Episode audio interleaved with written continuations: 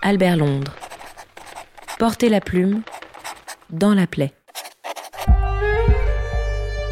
Un podcast de la Bibliothèque nationale de France et de Retro News.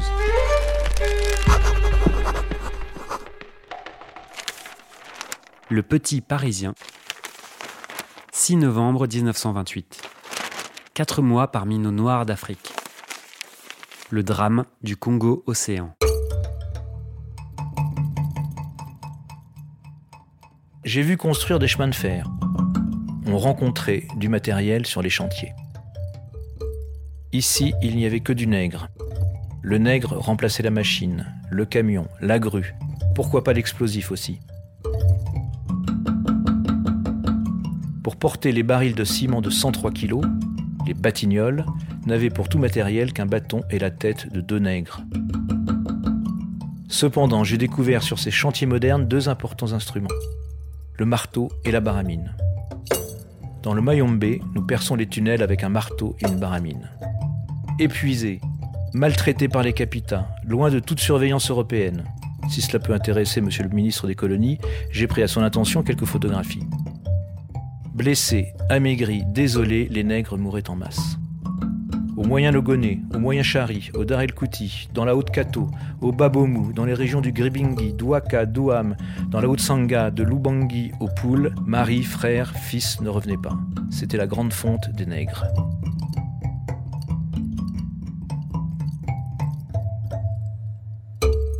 Hervé Brusini, vous êtes journaliste, grand reporter et président du prix Albert Londres. Dans cet extrait, Albert Londres, qui est un grand littéraire. Hein. On a parlé de la question de, de l'écriture, qui est importante. Là, c'est la photo qui est mise en avant. La photo, il le dit clairement dans cet extrait, comme pièce à conviction. Monsieur le ministre, si vous voulez des preuves, j'en ai. Parce qu'Albert Londres, là, il va faire des photos. Ce qui n'a pas toujours été le, le cas dans ses reportages. Alors, on peut dire juste une chose en préalable, c'est que quand Albert Londres parle de nègre, nous ne sommes pas dans l'acception moderne qui est euh, extrêmement désobligeante. Euh, le noir. Nous, on dit le noir, l'époque dit le nègre. Et ce qui lève toute, euh, je dirais, vision nauséeuse à propos d'Albert, c'est précisément ce qu'il va dénoncer, c'est-à-dire la surexploitation des Noirs. C'est important de dire les mots et de, leur, de les éclairer, si j'ose dire. Alors lui, il éclaire cette condition vouée à la mort des esclaves modernes par les Batignolles. Les Batignolles, c'est la compagnie qui exploite les Noirs et les exploite jusqu'à la mort. C'est rien moins que ça qu'il dénonce. Et donc, euh, conscient de l'horreur massive, Albert prend des photos. Alors ces photos sont des photos euh, qui ont connu une histoire assez étrange. Il y en a euh, près de 90 et on les a retrouvées il y a peu de temps. C'est Didier Foléas qui a consacré deux livres. Foléas donc euh, vit au Maroc et à Casablanca un jour alors qu'il aime les vieilles cartes postales et tout, il regarde euh, sur un étal euh, des vieilles images, il les prend et il voit écrit derrière une des photos Albert Londres. Et donc, euh, il se rend compte que ces photos, parce qu'il connaît Albert Londres, sont très certainement celles de Terre d'Ébène. Il va les confronter avec la presse de l'époque. Il voit que certaines d'entre elles ont réellement servi à illustrer cette série d'articles. Et donc, ces photos, que montrent-elles? Elle montre, euh, bah, je dirais, des hommes euh, nus, les noirs. Elle montre, elle les montre au travail. Elle montre les blancs, mmh. oui. Elle les montre. On voit un coiffeur, Tartas, qui est un des personnages de Terre d'ébène. Et sur l'une d'elles, on voit Albert Londres euh, dans l'ombre portée du moment où il prend la photo. C'est-à-dire, il est dans le cadre, on voit sa silhouette aux côtés d'un jeune noir qui est photographié. Et c'est très émouvant parce que on sent là qu'on n'est pas devant un esthète de l'image. on est devant un journaliste qui collecte des images, peut-être aussi comme une sorte de carnet de route, et nous pourrons nous confronter par rapport à cette série de photos la plume d'Albert, parlant par exemple du, coiffeur ou des, petits blancs, euh, euh, avec la richesse poétique de sa langue qui est réelle, mais en même temps qui est utilisée là pour dénoncer l'état de fait et le crime massif. C'est vrai qu'il y a beaucoup de photos où l'on voit justement, alors ils les appellent les hommes chevaux.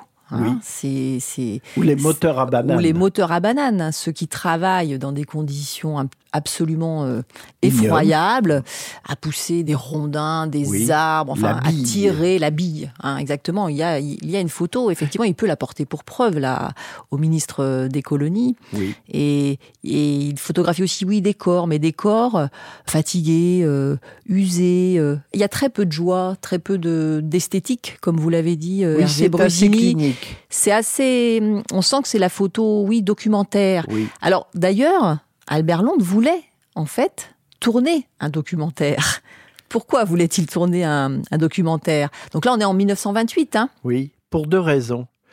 Par la force édifiante de l'image, et ça on y reviendra, mais aussi parce que André Gide, avant lui, est allé, et euh, un, homme de cinéma important qui s'appelle euh, Marc Allégret, eh bien, euh, lui en rapportera un documentaire qui sera montré euh, en France et euh, Gide hurle justement à la condition qu'on fait des Noirs réduits quasiment à l'état d'esclavage.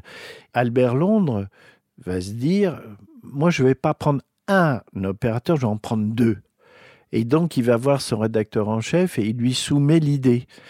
Et Bois lui dit écoute, non, ça va être trop lourd, euh, tu vas pas pouvoir te déplacer, c'est compliqué, le matériel. Et donc Albert Londres va se cantonner aux photos. Et c'est pour ça qu'il nous reste ces photos d'un petit format de 6 sur 11. Donc la photo est une pièce à conviction. Il va en faire aussi dans d'autres lieux. Certaines vont même servir de euh, couverture pour des livres. Par exemple, euh, l'édition du Juif errant est arrivée, c'est une photo d'Albert Londres. Et ce qui est intéressant, c'est d'étudier le rapport de Londres à l'image. Ça démarre Londres avec un photographe où ils partent en bicyclette à Reims parce que la cathédrale est en feu. Donc c'est Moreau, hein, il emmène un photographe avec voilà. lui. Et, et il décrit à la fois la cathédrale et il prend, enfin Moreau prend des photos. Voilà. Et Albert trouve le moyen de dire aucune photo ne peut rendre compte de la mort de euh, la cathédrale. Et, pourtant, on incite les journalistes, Hervé Brugini, à l'époque, à prendre des photos. Oui. Hein, pour montrer euh, enfin, ce qui s'y passe jusqu'à un certain point, parce qu'après, à partir de 17, il va falloir euh, cesser de montrer ce qui s'y passe vraiment sur la ligne de front. On est en 14 et donc on est au tout début donc euh, ces photos, elles vont arriver justement après la Grande Guerre ou vers la fin de la Grande Guerre parce qu'on se rend compte qu'elles sont manipulées, les images sont manipulées. Vous voyez, on est dans ces problématiques-là. Mais les grands magazines comme l'illustration vue et autres vont proposer des sommes considérables à toute personne c'est rédigé comme ça, apportant les photos les plus spectaculaires. Et les photos les plus spectaculaires, c'est parfois un poilu pendu mort dans les branches d'un arbre euh, au, milieu de la guerre, des tranchées. Et donc, euh, parce que les poilus eux-mêmes ont des appareils photo. Le Pocket Kodak, ils les ont et c'est ce qui explique que les poilus ne supportent plus ce bourrage de crâne. Expression réutilisée par Albert, je ne pense pas qu'il en soit l'auteur, mais réutilisée par lui, sur euh, donc la propagande qui reconstitue une guerre joyeuse où on peut se faire mitrailler, c'est pas très important parce que la mitraille allemande est telle mauvaise qualité qu'on en rigole. Et donc, l'image, oui, elle est demandée, il y a une exigence. Au début, Albert va fonctionner avec un dessinateur parce que l'image est importante, qui s'appelle Georges Rouquayrol, qui va être son grand accompagnateur. Qui l'emmène en Afrique après, hein, en 1928. Absolument. Ils, ils, vont faire des, des, des, des voyages pas possibles. Mais après, c'est Albert lui-même qui va faire des photos. Et donc, euh, on va le voir, par exemple, dans un film que, à la Fondation Albert Kahn. Il est sur le pont d'un bateau, euh, il arrive à Beyrouth, il fait quelques photos euh, d'une cérémonie militaire, des personnalités qui sont là. Et d'ailleurs, après, en Palestine et ailleurs, il va y avoir les photos d'Albert, va y avoir des photos, y compris dans des pays encore plus lointains. Il y a 800 et quelques photos d'Albert Londres. Et ces photos sont publiées avec les crédits accordés à Albert Londres sur la une des journaux, dont l'Excelsior. Parce que vous avez raison, il y a une demande euh, populaire de plus en plus grande parce qu'on veut toujours voir davantage. Pas seulement à travers les mots, pas seulement à travers les dessinateurs qui croquent la réalité du conflit sur le terrain en direct, mais par la photo, par l'image et bientôt par le film. Et donc, c'est une image qui est considérée comme étant une preuve de ce qu'il s'est passé, de ce qu'il se passe. Parce qu'aussi, il y a cette idée qu'il faut réduire le temps le plus possible entre la prise de vue de ce qui s'est passé et la publication de cette prise de vue. C'est un enjeu de vérité.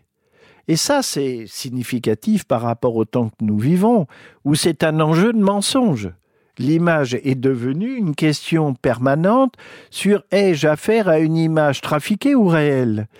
Et le photographe, le photojournalisme, c'est d'être sur le terrain au plus près, c'est celui qui prend les risques, c'est celui qui assume, je dirais, ce, regard parfois jusqu'au bout. Et c'est à ce moment-là que les choses se nouent et que ça prend toute une valeur édifiante. Si vous voulez, euh, avoir bien connaissance de cette histoire permet là aussi, grâce à l'archive et grâce au, questionnement qui est le nôtre aujourd'hui, de mesurer toute la distance. Que s'est-il passé? Alors il s'est peut-être passé le fait que l'image a perdu de sa valeur et que, mais ça c'est un autre sujet euh, bien préoccupant, de la façon dont nous les journalistes parfois nous n'avons pas su garder cette valeur importante à l'image. Et je dirais, puisqu'on fait un podcast au son aussi, et, et, cette négligence, nous la payons peut-être cher aujourd'hui.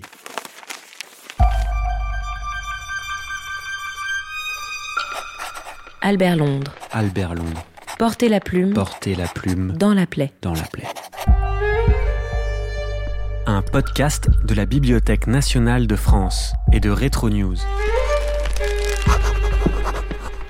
Disponible sur toutes les plateformes.